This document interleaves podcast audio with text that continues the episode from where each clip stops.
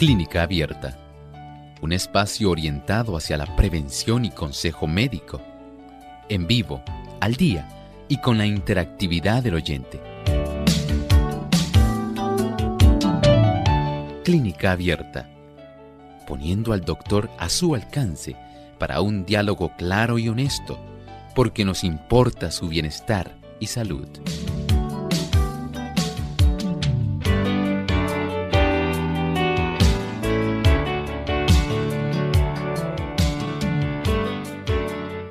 Ha llegado el momento de usted hacer su consulta en nuestro programa de clínica abierta. Les invitamos para que se puedan comunicar y participar en esta edición donde hoy usted se convierte en el protagonista.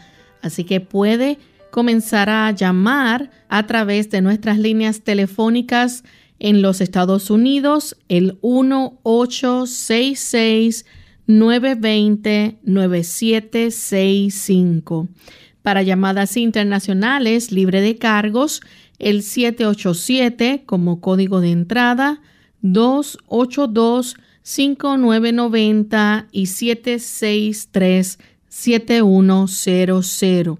También usted puede comunicarse localmente en Puerto Rico a través del 787-303-0101. De esta manera, Puede llamar al programa directamente durante esta hora y hacer su consulta. También aquellos amigos que nos visitan a través de nuestra página web pueden escribirnos sus consultas a través del el chat. Así que desde ya pueden comenzar a participar.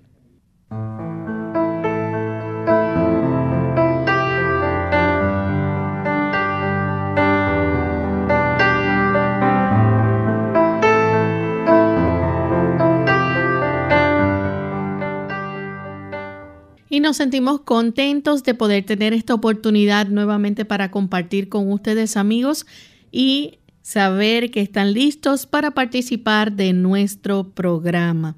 Gracias por la sintonía que nos brindan a diario y esperamos que hoy tengan la oportunidad de entrar a nuestro programa y hacer sus consultas. Como todos los días, contamos con la buena orientación que siempre nos trae el doctor Elmo Rodríguez. ¿Cómo está, doctor?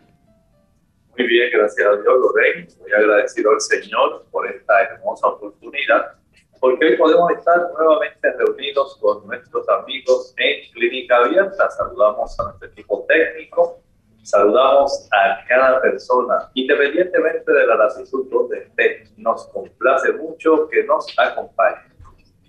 Y también queremos enviar saludos a nuestros amigos que nos escuchan en Colombia a través de la Iglesia de Barranquí, Gospel Radio Internacional, Sígueme 96.5 y sus repetidoras en Arauquita, Fortultame, Saravena y Arauca. Así que para todos nuestros amigos colombianos, grandes saludos desde acá, desde la isla del encanto, Puerto Rico. Vamos entonces a compartir el pensamiento saludable para hoy. La enfermedad, el padecimiento y la muerte son obras de un poder enemigo. Satanás es el destructor, Dios el restaurador. Así que la fuente de curación nosotros debemos comprender que tiene que ver con Dios mismo. No es el Señor el que está enviándole a la gente la enfermedad, el coronavirus, los problemas. No, el Señor está tratando de deshacer este problema en el cual todos estamos sumidos, porque hay un enemigo real, el diablo, la serpiente antigua, Satanás. Y él está causando todos estos problemas y desastres que afligen a la humanidad y que lamentablemente se le a Dios. Miren lo que nos dice la Escritura en tercera de Juan 2. El deseo de Dios para todo ser humano está expresado en estas palabras. Amado, Dios nos ama. Dios no nos odia. Él está ansioso en verlo reconocerse del dolor, Dios no desea el sufrimiento y la angustia que usted esté eh, experimentando. Eso no es obra de Dios. Él, dice la Escritura, quiere que nosotros seamos prosperados y que tengamos salud y que nuestra alma esté en prosperidad. Dice la Biblia, Él es quien perdona todas tus iniquidades, el que sana todas tus dolencias, el que rescata del hoyo tu vida, el que te corona de favores y misericordias. No podemos adjudicar a Dios la obra nefasta del enemigo.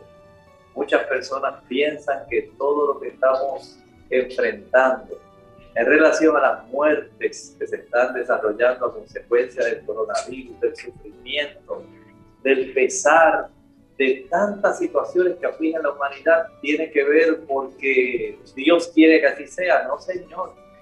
El Señor lo que desea es restaurar todas las cosas. Él lo que más ansía es darnos paz, felicidad, gozo y la vida eterna.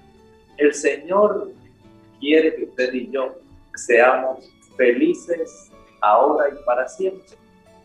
Permitamos que Él entre en el escenario de nuestra vida y démonos cuenta cómo el Señor ansía para nosotros lo mejor.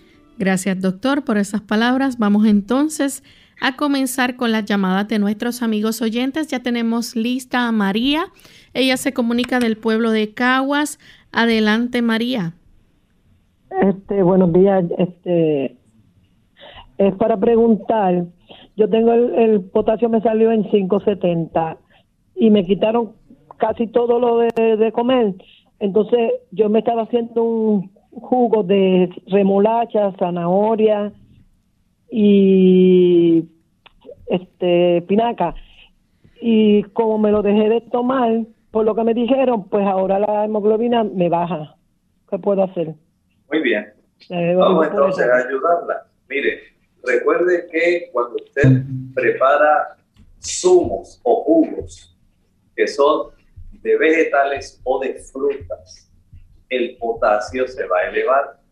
Recuerde que estamos concentrando antioxidantes, vitaminas y minerales. Y el potasio es un mineral que no debiera estar mayor de 5. Usted tiene 5.7. Y esto le puede traer problemas en el ritmo cardíaco y en otros aspectos de su condición de salud y todo esto pues hay que verlo desde el ángulo de sus padecimientos y de los medicamentos que usted está tomando. Hay algunos medicamentos que también elevan el potasio, no solamente el consumo de frutas y vegetales que son muy ricos en potasio.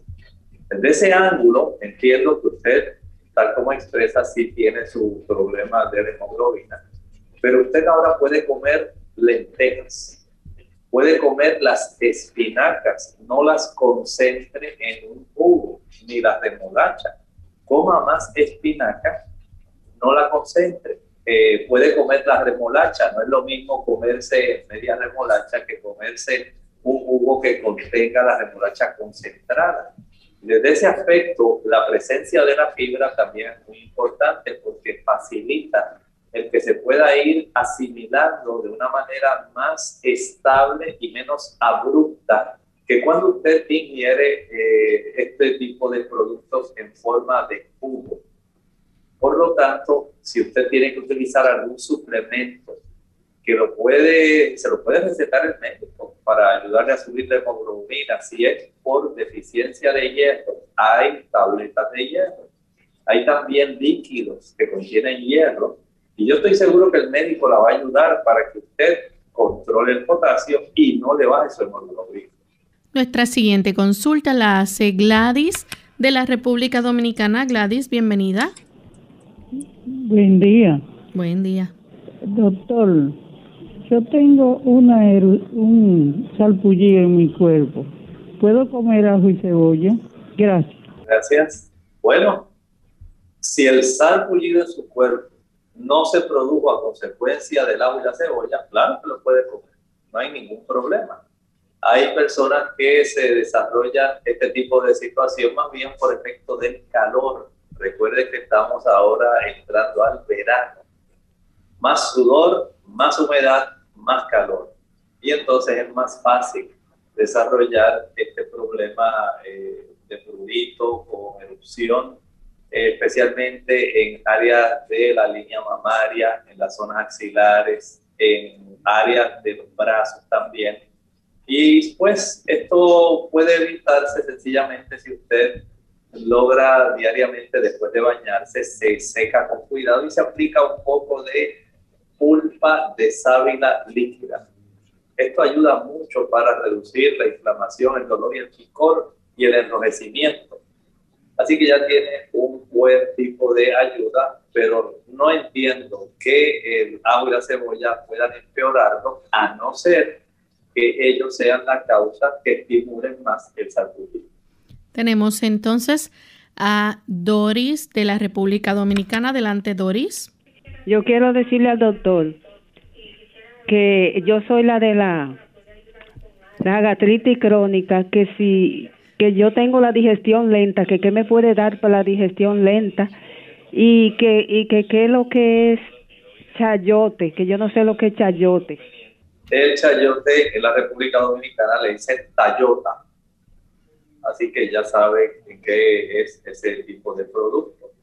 Eh, para la digestión lenta, recuerden que el utilizar, por ejemplo, alguna tableta de enzimas digestivas vegetarianas, lipasa, amilasa, proteasas, todas ellas están contenidas en una sola tabletita. Y esto usted lo puede utilizar con cada comida. Esto ayuda para que usted pueda tener una mejor digestión. Bien, tenemos a Carmen de la República Dominicana. Adelante, Carmen. Sí, muchas gracias, doctor. Yo quiero preguntarle, doctor, sobre la cúrcuma. Me la han recomendado mucho para la diabetes. Yo me fui, gracias. Bueno, mire, la cúrcuma tiene cierto efecto en el paciente diabético, pero no le puedo decir que sea mejor que el cundiamor. El cundiamor en algunos países lo conocen como sorosit también lo pueden conocer eh, por su nombre en inglés, Bitter Melon. Y este tipo de producto, que es una enredadera que se da en el campo y aún está en la ciudad, eh, en los lugares donde hay eh, cercas, se da mucho este tipo de enredadera. Este tipo de producto es excelente para bajar la, la cifra de la glucosa sanguínea. Es muy bueno. Las personas también pueden utilizar, por ejemplo, eh, algunos vegetales como, digamos, el jugo del repollo. Es excelente para bajar el azúcar. Claro, tiene que preparar el jugo que le quede concentradito. Y este jugo concentrado puro ayuda a bajar el azúcar. También puede utilizar, consumir cebolla más a menudo. La cebolla es muy buena. Recuerden que el nopal, el nopal es excelente. El, también se le conoce como tuna. Es excelente para ayudar a reducir la cifra de la glucosa sanguínea. Así que todos estos productos, entiendo yo, funcionan mucho mejor que la cúrcuma en la reducción de la cifra de la glucosa sanguínea, pero ninguno de ellos va a funcionar como usted quisiera si usted no se ejercita y si no mantiene un régimen, digamos, de alimentación que sea saludable. Porque no es el asunto de que yo quiero bajar el azúcar para seguir comiendo los helados, los bizcochos, los pastelitos, las galletas dulces, los flanes, los jugos. Así no va a funcionar. Si usted deja de usar esos productos azucarados y consume estos productos que mencioné y practica ejercicio, ahí usted va a ver la diferencia real. Hacemos nuestra primera pausa y cuando regresemos continuaremos entonces contestando más de sus consultas. Ya volvemos. Más vale prevenir que curar. Hola, les habla Gaby Zabalúa en la edición de hoy de EARP Viva, su segunda juventud en la radio, auspiciada por EARP. Si a medida de que pasa el tiempo encuentras más difícil o doloroso hacer ciertas tareas que antes resultaban fáciles, desafortunadamente perteneces a un amplio grupo de adultos mayores que padecen de artritis o dolor crónico en las articulaciones. Los impedimentos físicos e incapacidades que acompañan este tipo de padecimientos pueden requerir grandes cambios en el estilo de vida. Para ayudar a adaptarse a la nueva realidad, la Asociación Nacional de Artritis recomienda aprovechar los aparatos ortopédicos y de asistencia para ayudarte a continuar con tus actividades diarias como ducharte, vestirte, limpiar el hogar o recoger cosas del piso sin tanto dolor. Si sufres de dolor constante, la forma como te organizas o las cosas que compras hacen la diferencia. Por ejemplo, en la cocina, coloca los utensilios más usados al alcance de la mano para no tener que estar agachándote o estirándote. En el baño, pon barras a los lados de la bañera para facilitar el entrar y salir, así como una silla especial dentro de la ducha para simplificar el baño. Por otro lado, usa ropa fácil de poner, bastones grandes que aprochen los delantales o zapatos con velcro en vez de cordones son algunas sugerencias. El patrocinio de AARP hace posible nuestro programa. Para obtener más información visita aarp.org oblicua viva.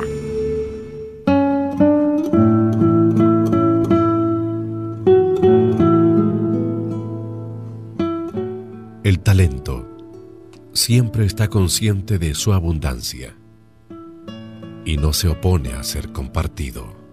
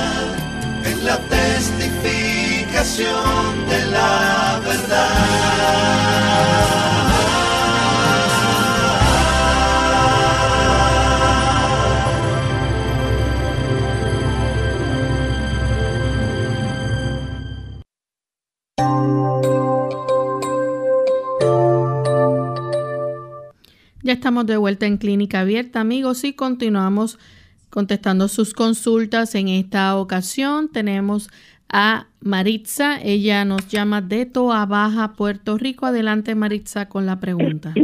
Eh, sí, buen día, doctor, y a todos ustedes, grandes bendiciones. tengo 66 años y hace como tres meses me hice todos los análisis. Dirían mamografía, papá Nicolau, placa de pecho, riñones, excreta tengo la hemoglobina en 14, pero que entonces ahora también se me pide que me haga la colonoscopía. ¿Hay alguna necesidad de hacérmela? ¿Por qué? Pues entiendo que es un proceso que duerme, entonces pues no sé, estoy como un poquito temerosa en ese sentido para ver qué consejo me puede dar. Gracias, le escucho. ¿Cómo no? Este tipo de procedimiento que ayuda mucho a las personas a detectar anormalidades, especialmente en la formación de algún tipo de problema tumoral. ¿Puede usted pedirle al médico, si le preocupa mucho, que primero le ordene una prueba de sangre en excreta? Esto es para detectar por ejemplo, hay una mayor probabilidad en desarrollo de cáncer eh, colónico cuando hay cierta cantidad de sangrado en el excremento que normalmente no debiera haber. Y a muchas personas que tienen este problema, eh, inicialmente el cernimiento se le hace con esta prueba inmunoquímica, donde se analiza una porción del excremento inmunoquímicamente para detectar la presencia de sangre oculta. Ahora, si ya esto ha salido positivo, probablemente en dos ocasiones, es muy probable que el médico entonces, eh, indagando cuál es su patrón de defecación, eh, si usted siente algún bulto, alguna masa, si hay una dificultad eh, para usted poder defecar, si usted tiene un patrón de estreñimiento frecuente, si en su familia hay historial de este problema, es entonces aconsejable que pueda entonces eh, ser sometida a este proceso de la colonoscopia, porque pudiera salvar vidas y si saliera negativa, pues no tiene que practicársela, digamos, en un lapso entre 5 a 10 años y pudiera dársela entonces seguimiento con este otro estudio de sangre oculta en el excremento. Nuestra próxima consulta la hace Carmen, ella nos llama de la República Dominicana.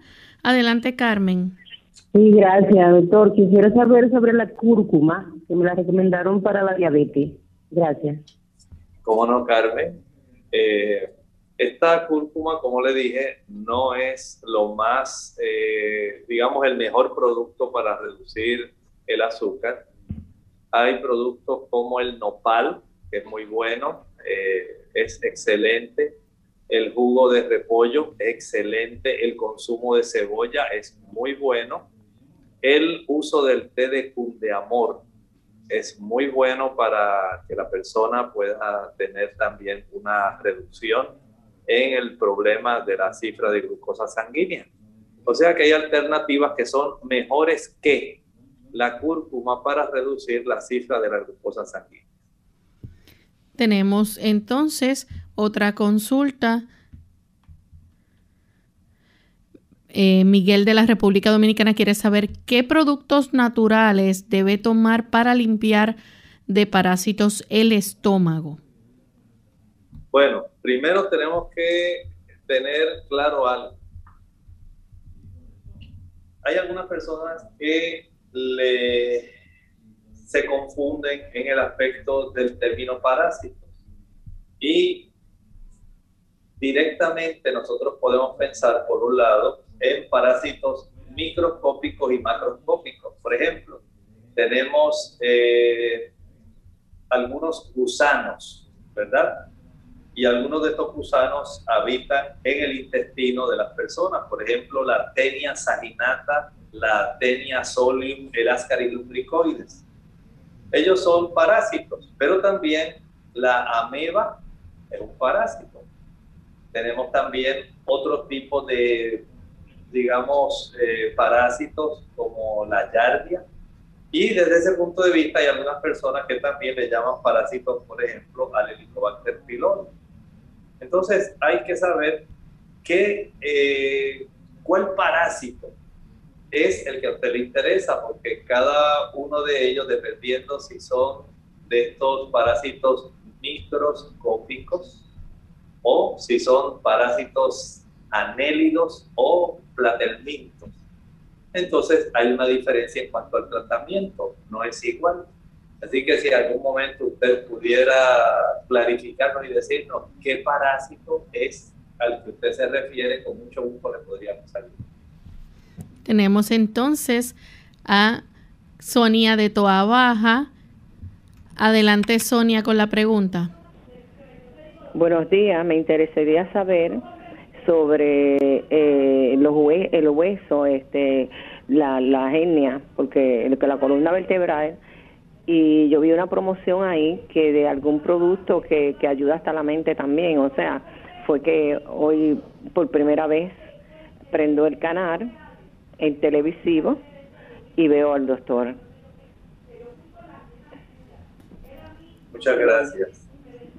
Mire, el aspecto de las hernias, eh, si es en la espalda, estas herniaciones generalmente no son óseas. Es muy raro, una cosa rarísima que eso pudiera desarrollarse. Más bien son hernias discales. Y estas herniaciones discales casi siempre lo que afectan o lo que se eventra es el anillo fibroso del disco. Dependiendo de cuán amplia sea esa protrusión de la hernia, entonces así es el tratamiento que se le brinda. Hay personas que sencillamente pueden eh, practicarse algún tipo de fisioterapia, pero hay otras que van a requerir cirugía. Y desde ese punto de vista, no puedo decirle que haya un medicamento que pueda curar alguna hernia discal. Tampoco hay medicamentos ni procedimientos, a no ser que sean quirúrgicos, para curar las hernias inguinales o hernias que pudieran ser eh, umbilicales, hernias del ombligo, hernias de la ingle. Generalmente se va a requerir la cirugía para correr. Continuamos entonces con nuestra próxima consulta. Antonia de la República Dominicana. Adelante, Antonia. Sí, hacer una pregunta, doctor. Que en realidad eh, camino, trabajo duro y, camino y a veces se me cansan los pies, me, duelen los dos pies. ¿Qué será eso? Muchas gracias. Mire, hay varios factores que usted debe tomar en cuenta. Número uno, cuán cómodo es el calzado que usted usa. Si es un calzado pesado, si es un calzado que no está acolchado, que no, no es fácil para sus pies, porque cuando nosotros, por ejemplo, vamos entrando en edad, la cantidad de colágeno se reduce y el acoginamiento de nuestros pies también va a adelgazarse. Así que la planta del pie tiende a adelgazarse y las porciones óseas de los talones y de los metatarsos van a estar más en contacto directo. Entonces sí, además de eso tenemos un zapato grueso, pesado, eh, incómodo. Entonces tenemos mayor problema, se va a cansar más fácilmente. Si este tipo de ajuste, número uno, el acoginamiento del calzado que usted usa, si es cómodo o no es cómodo, si usted está perdiendo en cierta forma el acoginamiento suyo natural de sus pies. Esto también hay otro factor. Si tenemos eh, inflamaciones que se pueden desarrollar en las articulaciones metatarsofalángicas o interfalángicas, pues ya tenemos problemas tenemos razones. Lo mejor que usted puede hacer es cuando usted regrese de trabajar, sumerja sus pies en el agua más calientita que usted pueda. Y un buen baño de pies caliente por 10 a 12 minutos. Luego de esto seca y se va a untar algún tipo de aceite, puede ser de coco, puede ser de ajonjolí. Bien untado, dése un buen masaje en la planta de los pies y después póngase un buen calcetín, una media gruesa. Esto le va a ayudar. También eh, cuando usted vaya a ponerse el calzado, si eh, usted se ha dado cuenta que su tipo de calzado para el trabajo es un calzado que es eh, cómodo, mejor invierta en un par de botas que sean buenas, que sean cómodas, que lo protejan y que tengan buen acoginamiento interno o compre una plantilla acoginada de estas que tienen un tipo de hule con memoria y esto va a ayudar para que usted sienta mucha gratificación y menos problemas de cansancio en pies. Bien, nuestra próxima consulta la recibimos de Carmen desde Bayamón, Puerto Rico. Adelante, Carmen. Um, sí, buenos días. Dios les bendice. Eh, doctor, le iba a preguntar, eh, escuché la anterior de la persona de la colonoscopia. Eh, Yo padezco de estreñimiento, entonces tengo hemorroides y a veces siento que me lastimo y sangro. Esto tendría que ver con sangre oculta. Y me dicen que para esto es bueno tomar y que los probióticos. Le escucho por el radio. Gracias, Dios les bendiga. ¿Cómo no? En realidad los probióticos no van a hacer nada en el aspecto, digamos, de sus hemorroides.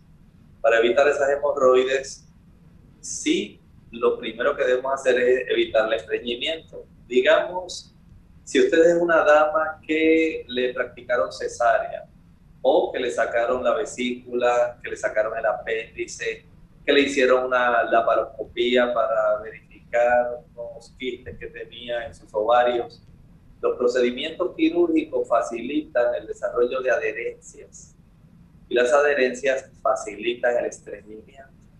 Por otro lado, vamos a asumir que usted no se ha practicado ninguna cirugía, pero si usted consume poca fibra de celulosa, la fibra de celulosa es la fibra que ayuda a barrer dentro de nuestro intestino. Esa fibra es muy importante. Por ejemplo, cuando usted en esta época de mangos consume mangos, esas hilachas, esas fibras del mango son muy importantes para ayudar a barrer la cantidad de productos que usted consume y le facilita al intestino delgado y grueso el que se mueva más fácilmente ante una menor presión para que pueda salir eh, y moverse de un lado a otro la cantidad de materia fecal que tenemos dentro. El intestino delgado tiene que, digamos, esa materia tiene que atravesar 21 pies de longitud, aproximadamente unos 7 metros en el intestino grueso aproximadamente un metro, tres pies. De esta forma, tenga idea de que básicamente hay que atravesar cerca de 24 pies en todo el intestino y todo eso está muy bien acomodado dentro de la cavidad abdominal. Por eso, si usted come y se va a caminar, usted ayuda para que ese movimiento intestinal sea más efectivo. Si usted desayuna, almuerza y cena. Después de cada uno de esos episodios de comida, vaya y de una caminata de 10, 15 minutos. Suave, un paseo, eso va a ayudar al movimiento. Si además de eso usted puede comer mango, mientras mayor cantidad de fibra usted coma mejor. Pero hay una cantidad de fibra más abundante, por ejemplo, en el mango, en la piña, en la papaya, el uso de las chinas, la naranja, la toronja, el tamarindo es excelente, la ciruela ni se diga. Si así también usted acostumbra a comer una buena ensalada todos los días, con su almuerzo, espinacas, apio, celery, tomate, eh, repollo, digamos lechuga romana, lo que usted consuma va a ir facilitando esto, el uso de cereales integrales, arroz integral, no arroz blanco, el arroz integral tiene esa fibra, pero el blanco no la tiene. Pan integral, no pan blanco. El pan integral tiene la fibra, el pan blanco no lo tiene, las galletas expulsadas no lo tiene. Hay que ser entonces eh, bastante astuto para que usted vaya seleccionando y cuando usted vaya a comprar entonces prefiera comprar una fruta en lugar de comprar un bizcocho. Y este tipo de selección le ayudará para que usted evite el estreñimiento. También el consumo de agua, de 5 a 6 botellas de 16 onzas. Estamos hablando que cada botella de 16 onzas es medio litro. Si usted puede al día consumir de esas botellas de medio litro, de 16 onzas, digamos, unas 5, de 5 a 6, usted va a evitar el estreñimiento. Vea cuántas cosas usted puede hacer si además quiere usar, por ejemplo, dos cucharadas de semilla de linaza triturada en la mañana y dos cucharadas de semilla de linaza triturada en la tarde con la cena, mucho mejor para usted. Vamos en este momento a nuestra pausa y al regreso continuaremos con más preguntas.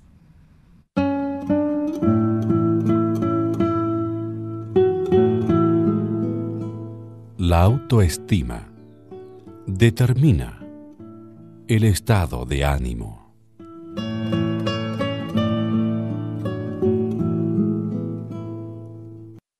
¿Los cigarrillos light son más perjudiciales? Hola, les habla Gaby Zabalúa Godard en la edición de hoy de Segunda Juventud en la Radio, auspiciada por AARP. ¿Fumás? ¿O solo acostumbras cigarrillos light para que no sean tan dañinos? Cuando era pequeña mi abuela decía que no había peor ciego que el que no quería ver y en el caso del hábito de fumar, este dicho se acerca mucho a la realidad. Muchas personas piensan que los cigarrillos light son menos perjudiciales para la salud o que representan una mejor alternativa para dejar de fumar. Nada más alejado de la realidad. Está comprobado que el riesgo de contraer cáncer en el pulmón es el mismo en fumadores de cigarrillos con bajo contenido de alquitrán, dado que en un intento de recibir la misma dosis de nicotina se fuma mayor cantidad de cigarrillos, se inhala el humo más profundamente y se fuman los cigarrillos hasta la colilla. De la misma manera, lo anterior aplica a los cigarrillos mentolados, que inclusive pueden ser aún más peligrosos. Según la Asociación Americana del Cáncer, el mentol agregado produce una sensación de frescura en la garganta, lo cual disminuye el reflejo de la tos o de la resequedad. En resumidas cuentas, el fumar implica un alto riesgo a sufrir graves problemas de salud y no existe una manera segura de consumir tabaco. El patrocinio de AARP hace posible nuestro programa. Para más información, visite www.aarpsegundajuventud.org www.aarpsegundajuventud.org Unidos con un propósito, tu bienestar y salud. Es el momento de hacer tu pregunta llamando al 787 303 0101 para Puerto Rico, Estados Unidos 1866-920-9765 y llamadas internacionales al 787-763-7100 o al 787-282-5990. Clínica Abierta, trabajando para ti.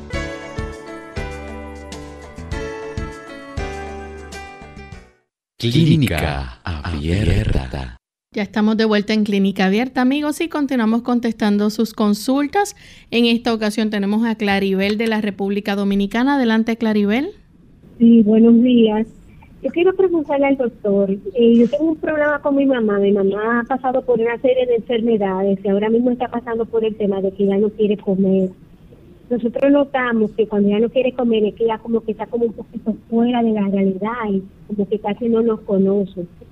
Pero eso no está produciendo que ella no quiere comer, nos aplica los dientes y hasta se puede pasar un día entero sin comer. Tratamos de darle suplemento alimenticio, pero igual nosotros comemos. Y eso nos tiene muy preocupados. ¿Qué pudiera hacer con una, un envejeciente en Mire, pudiera recomendarle que trate de adquirir la mejor multivitamina, multimineral que venga en forma líquida.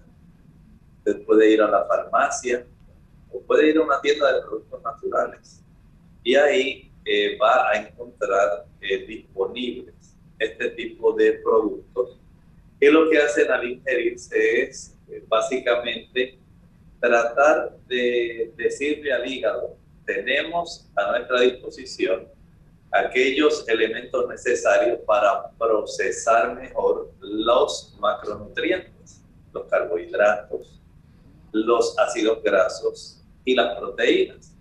Estos carbohidratos, por ejemplo, los va a encontrar en las papas, la yautía, la yuca, la batata, el arroz.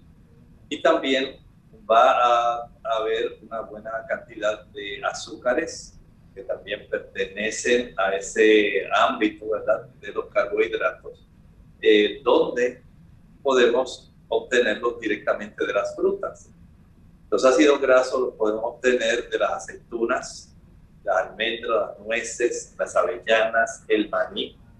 Y por otro lado, la proteína, eh, por ejemplo, si ella come eh, huevo, pues ahí la saca. Si ella consume pescado, si ella consume pollo, pues de ahí la va a obtener. Si ella es vegetariana, pues de los diferentes tipos de legumbres, garbanzos, habichuelas, frijoles eh, negros, rojos, pintos, gandules. Ahí están. Usted puede seleccionar de acuerdo a su al deseo, al hábito que ella tiene eh, darle a comer, digamos, algunos jugos que sean de vegetales o algunos jugos que sean de frutas. También le puede ayudar, principalmente, brindarle unos trocitos o, digamos, un puré de piña, excelente para estimular el apetito. Bien, nuestra siguiente consulta la hace Marilyn de Humacao. Adelante, Marilyn. Sí, buenas, buenas tardes, buenos días todavía.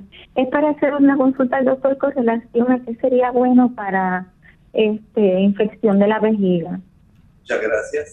Bueno, las damas pueden tener ardor en la zona de la vejiga. Muchas, muchas ocasiones sí hay infección, pero usted debe investigar si esa infección es por, por ejemplo, Escherichia coli.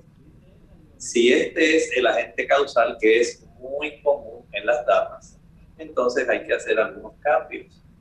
Principalmente la dama puede utilizar el jugo de arándanos. Arándano, que se le llama en inglés cranberry, lo puede combinar con jugo de limón. Y esto ayuda para que las infecciones simples puedan ser fácilmente evitadas.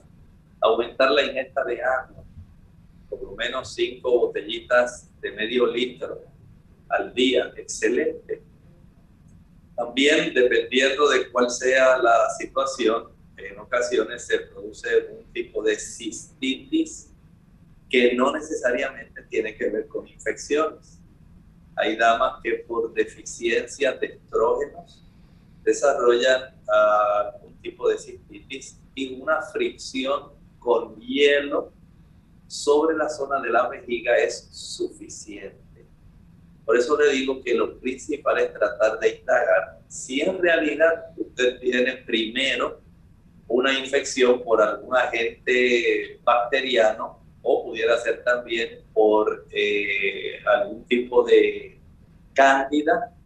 Esto pudiera también eh, facilitar ese. Y hay otros otros tipos de bacterias que pudieran estar facilitando el desarrollo de este problema de tanta incomodidad un análisis general de orina y un cultivo de orina es lo básico para que usted pueda saber si en realidad está sufriendo esto o si es sencillamente una cistitis intersticial que ocurre también en las damas. Tenemos entonces la siguiente consulta. Un anónimo de la República Dominicana tiene órganos de su cuerpo que no se desarrollaron bien como los órganos sexuales. Quiere saber si esto es a causa de niveles bajos de testosterona, ya que la voz tampoco cambia. Hay personas que por algunos trastornos, digamos, de genes, eh, algunos por trastornos cromosómicos más bien, trastornos cromosómicos pueden tener este problema. Como único usted puede eh, descifrar la situación es que usted vaya a un genetista Ahí él le hará algunas pruebas donde puede detectar qué es lo que está ocurriendo. Eh, mediante un genotipo eh, va a darse cuenta de lo que está sucediendo y este análisis le va a dar eh, una mayor precisión si la persona, si el individuo necesita algún tipo de apoyo hormonal adicional. La siguiente consulta la hace Karina. Ella es dominicana, tiene 50 años. ¿Tiene algún beneficio conservar los ovarios después de la menopausia? Pregunta. Entiendo que sí, que es útil porque aunque la mayor parte de las personas, las damas, no lo entienden, sí siguen produciendo una mínima cantidad de estrógenos y progestágenos que se suman a una mínima cantidad que también se produce en las glándulas suprarrenales. Y de esta forma, usted encontrará damas que no tienen ningún tipo de trastornos vasomotores, que no se quejan de sofocos, de calentones, de los sudores, de los bochornos, eh, y que de una u otra forma le ayudan para conservar cierta cantidad de líbido, le ayudan también para conservar una mayor tersura en la piel, eh, conservar eh, también una buena implantación del cabello, para tener menos cambios emocionales. O sea que aún dejando de funcionar totalmente, no quiere decir que ellos se apagan completamente. Tenemos entonces a Carlos de la República Dominicana, 45 años, cada día se le dificulta leer con sus lentes, sufre de miopía y astigmatismo. La oftalmóloga le dice que es producto de la presbicia. Pregunta, ¿esto se controla o sigue aumentando? ¿Algo que se pueda hacer? Bueno, lamentablemente, Carlos, hay que tomar en cuenta otros factores. Ya a esa edad, algunas personas no solamente por efecto de la falta de elasticidad del lente. Nuestros lentes, ellos tienen la capacidad de tornarse más cóncavos o convexos, pero según envejecemos, el cuerpo ciliar va perdiendo esa capacidad y la mayor rigidez del lente no facilita el proceso de acomodación y entonces usted nota que tiene que poner el libro por acá lejísimo. Y eso pues es lo que ella le ha dicho que se ha perdido eso, tiene presbicia, pero otra cosa es que ya ahí más o menos para esa edad y un poquito tal vez en unos dos, tres años más, comienza un proceso de degeneración macular. Esto es adicional a la pérdida de la elasticidad de los cuerpos ciliares. Otra cosa es la opacidad del lente, la catarata. Ahí se van sumando entonces algunos efectos que van a impedir que usted tenga una agudeza visual eh, a pesar de su miopía, que es otro error de refracción diferente. Y estos medios que son transparentes, la córnea básicamente va a quedar igual, pero el aspecto de la, del lente va a ir perdiendo esa ah, transparencia y más adelante se va a ir opacando el cuerpo ciliar ya en su caso empezó a perder la elasticidad, así que no puede eh, hacer que ese tipo de lente sea más cóncavo o convexo. La zona de la retina comienza a degenerarse y si usted es de las personas que consume alcohol, tabaco, eh, que le gustan mucho las frituras, que le gusta el azúcar y que le gustan los productos animales, pues va a sufrir una degeneración mayor porque esos productos que mencioné tienen una, aportan una mayor cantidad de radicales libres que facilitan el deterioro de la zona de la mácula. Si a esto le añadimos el que la persona tiende a ser en esa edad más sedentaria, entonces la calidad de nutrición que reciben los nervios ópticos también se va perdiendo la calidad de nutrición que recibe la retina se va perdiendo. Y ahí entonces eh, usted tendrá que utilizar una graduación que aumente y además tenga esa región eh, donde se ayuda a enfocar en la visión cercana. Bien, tenemos entonces un anónimo de la República Dominicana. Desde el 4 de junio de este año tomó ivermectina o de 6 miligramos, dice que tres juntas por tres días, ambrosol cada 8 horas, 500 cc, vitamina C y dice que muchos líquidos a los 6 días sale resultado positivo al COVID-19. Su recomendación, por favor. Gracias. El uso de la ivermectina, el ambrosol, la vitamina C, no quiere decir que usted no pueda dar positivo de COVID. Note que no menciona cuál es la prueba que se realizó. Si se practicó, digamos, la prueba molecular, el hisopado que se hace en la nariz, es probable que usted le salga positivo si tiene ahí alojado en su nariz el virus. Y no necesariamente quiere decir que usted está padeciendo del COVID si no tiene la sintomatología, el cuadro clínico. Si es un portador de, porque está presente, fue detectado en el hisopado. Otra cosa es que le hagan la prueba de antígenos o anticuerpos. En la prueba de anticuerpos se puede revelar eh, más bien, digamos, cómo las diferentes inmunoglobulinas nuestras nos dicen si ya lo tuvo o si lo tiene actualmente activo, si ya su cuerpo reaccionó formando anticuerpos. La de antígeno nos va a decir que está presente en su organismo el virus. Ahora, todo entonces también depende de cuál es el cuadro clínico en sí. Casi el 85% de las personas pueden ser portadores sin desarrollar el cuadro clínico. El 15% restantes, algunos de ellos sufrirán el cuadro clínico, pero básicamente de esos 15 que manifiesten el cuadro clínico, más o menos unos 3 van a requerir, eh, digamos, cuidados mucho más específicos, eh, de más atención, porque pueden desarrollar complicaciones. De tal forma que hay que ser un poco más específico. Si usted quiere evitarlo, no es suficiente la ivermectina, la vitamina C.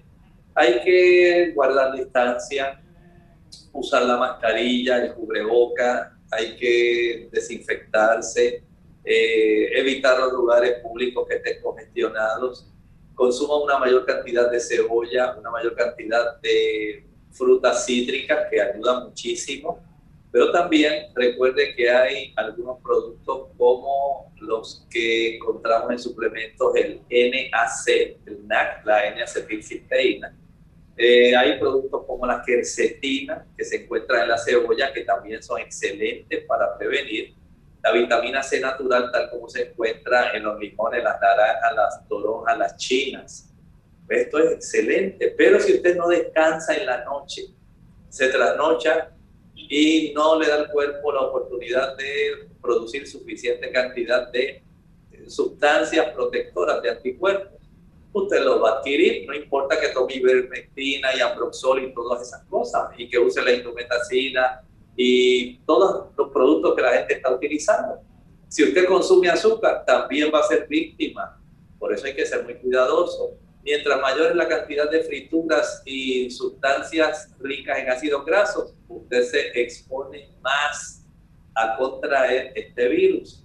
Vea que no es solamente el uso de productos tal como se está enfocando en la actualidad desde el ángulo farmacológico. Hay cosas, hay factores de estilo de vida que son necesarios para que usted pueda ayudarse y reduzca, minimice aún más la oportunidad de adquirir el COVID-19. Nuestra siguiente consulta, a Natalia Sosa de la República Dominicana, dice que después de vacunarse siente unos calambres en las yemas de los dedos, le salieron algunos hematomas en los brazos la primera semana de la segunda dosis. Usa medias indicadas por el doctor. Bueno, el hay personas que sí van a tener este tipo de situación donde el cuerpo básicamente eh, reaccionó de esta manera ante la administración de esta otra segunda porción, ¿verdad?, de la dosis de la vacuna. Y por supuesto, pues el cuerpo comienza a dar señales, todo el mundo no ocurre igual, pero sí, ya se ha documentado eh, en los efectos adversos que ocurre con la administración de esta inmunización, cómo hay un porcentaje de personas que van a tener estas situaciones como las que usted está presentando y a algunos le puede durar algún tiempo. Afortunadamente, la mayor parte de las personas en un lapso relativamente corto se les puede desaparecer, aunque hay una gran porción que no manifiesta ningún tipo de cuadro clínico hay algunas personas como usted que sí, que van a estar manifestando esta situación. Puede ser que le dure aproximadamente un mes. Y si usted ya se, digamos, se tomó algún tipo de acetaminofén, eh, descansó, eh, se quedó en su casa ingiriendo buena alimentación, pues tiene una mayor oportunidad de facilitar que el cuerpo pueda reaccionar mejor y reducir el cuadro que a usted se le está presentando. Bien amigos, ya hemos llegado al final de nuestro programa, pero antes de finalizar queremos recordarles a aquellos que no pudieron o no alcanzaron a hacer hoy sus consultas, vamos a permitir la oportunidad en el día de mañana. Eh, tenemos una persona en línea, vamos a, recibir esta última llamada. Buen día. Sí, buen Marisol. Ah, sí, escucho, buen día. Adelante, Marisol. Sí, buen día. Es que escuchando lo anterior eh, me surgió una duda. Eh, cuando uno sangra por la hemorroide, que se lastima con el estreñimiento como tal, ¿es lo mismo que sangre oculta o no? Ah, cómo no, muchas gracias. No, ya esa es sangre macroscópica. La sangre oculta es microscópica. Y desde ese punto de vista, cuando el técnico de laboratorio hace el análisis del excremento, eh, digamos, anteriormente se buscaba bajo el microscopio la presencia de glóbulos rojos. Actualmente, como se hace mediante métodos inmunohistoquímicos, ahí se revela la presencia de hemoglobina fecal contenida ahí en la excreta y entonces ya se da positiva esta prueba. Pero cuando hay hemorroides, básicamente usted tiene un sangrado manifiesto macroscópico que al usted, por ejemplo, limpiarse, va a notar que el papel sanitario quedó manchado de rojo. Ya eso pues es, no hay que hacer ningún estudio adicional, sencillamente es una erosión que sufrió ese plexo hemorroidal por motivo de la fricción en esa área del hemorroide. Y esto pues sencillamente usted lo que puede hacer es, si no es un sangrado abundante, solamente manchó un poco el papel, que usted puede hacer un baño de asiento en agua tibia, puede aplicarse después de asearse bien en esa zona, aplicarse pulpa de sábila, que le ayuda a poder eh, reparar esa zona, cicatrizarla pero no quiere decir que desaparezcan las hemorroides. Por lo tanto, atender, eh, evitar el estreñimiento es clave en su caso para evitar que estas, este plexo hemorroidal se llene y facilite entonces la erosión y el sangrado. Bien, ahora sí llegamos entonces al final de esta edición. Vamos a compartir con ustedes el pensamiento ya para reflexión final haciendo la identificación del personaje que Juan allí en esa primera visión del libro Apocalipsis en el capítulo 1 y el versículo 15. No solamente nos dice sus cabellos y sus ojos, también nos dice que sus pies eran semejantes al latón fino, ardientes como en un horno, y su voz como ruido de muchas aguas. Aquí está caracterizando, haciendo la descripción en la visión que tuvo Juan en la isla de Patmos. En esa isla, Dios eh, le dio, Jesucristo le reveló los acontecimientos que habrían de desarrollarse hasta su próximo regreso. Desde ese punto de vista, ahora Jesús se está identificando él mismo y lo está haciendo dentro del área del santuario celestial. Esto es muy importante. Juan ahora ve a Jesús de una manera diferente a como lo había visto aproximadamente unos 67 años atrás, cuando estuvo con él en su ministerio en la tierra. Recuerden que este tipo de visión se le está dando a Juan cerca del año 99 a 100 y Jesús había muerto en el año 31. Así que tenemos aquí una caracterización bien impactante para Juan, de tal manera que él nos la pueda brindar a nosotros y nosotros podamos ir armando toda la estructura de este libro tan importante desde el punto de vista de la revelación y su mensaje para nuestra época. Nosotros nos despedimos y será entonces hasta el siguiente programa de Clínica Abierta. Con cariño compartieron el doctor Elmo Rodríguez Sosa y Lorraine Vázquez. Hasta la próxima.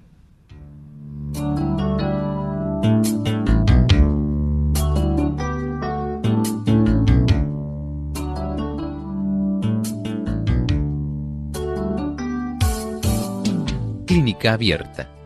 No es nuestra intención sustituir el diagnóstico médico.